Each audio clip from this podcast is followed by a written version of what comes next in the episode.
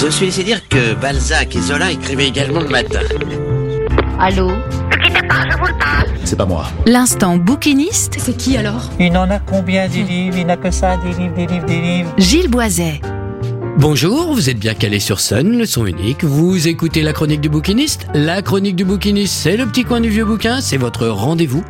Avec tous les livres, l'ancien comme le nouveau, avec les mots oubliés et tous les ouvrages délaissés de notre bibliothèque.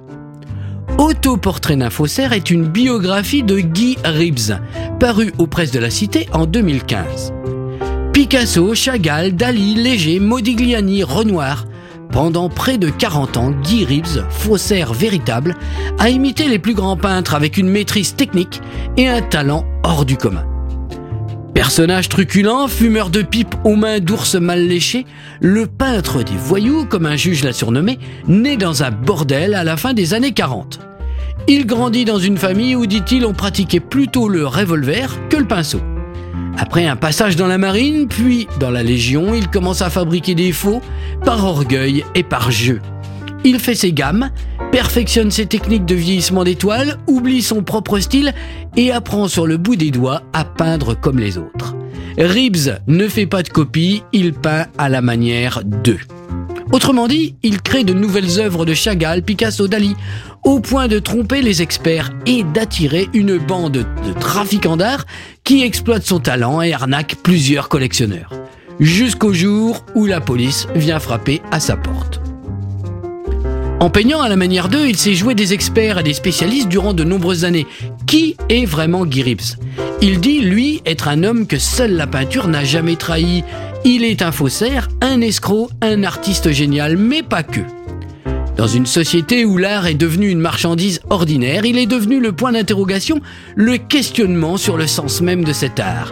Ce livre est une biographie, un véritable scénario pour le plus génial des cinéastes. Le récit de ce livre est presque trop rocambolesque pour paraître vrai. L'homme, Guy Reeves, s'y met en scène, se donne le beau rôle, escamote les zones d'ombre qui inévitablement sont accrochées à ce genre de personnage. Mais pourtant, son auteur y décrit les techniques du faussaire, les petites combines et les grands arrangements du marché de l'art.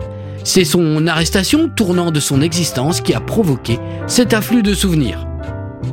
Le style d'écriture est agréable, fluide, agrémenté d'expressions plaisantes qui sentent un peu le folklore, tel que celle de ce restaurant de la table qui recule, fréquenté durant une enfance faite de privation.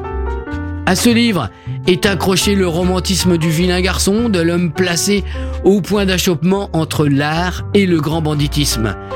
Une honnête famille de proxénètes brisés par la loi de Marthe Richard, des parents en prison, un père violent, une tante mutilée par l'occupant, la misère.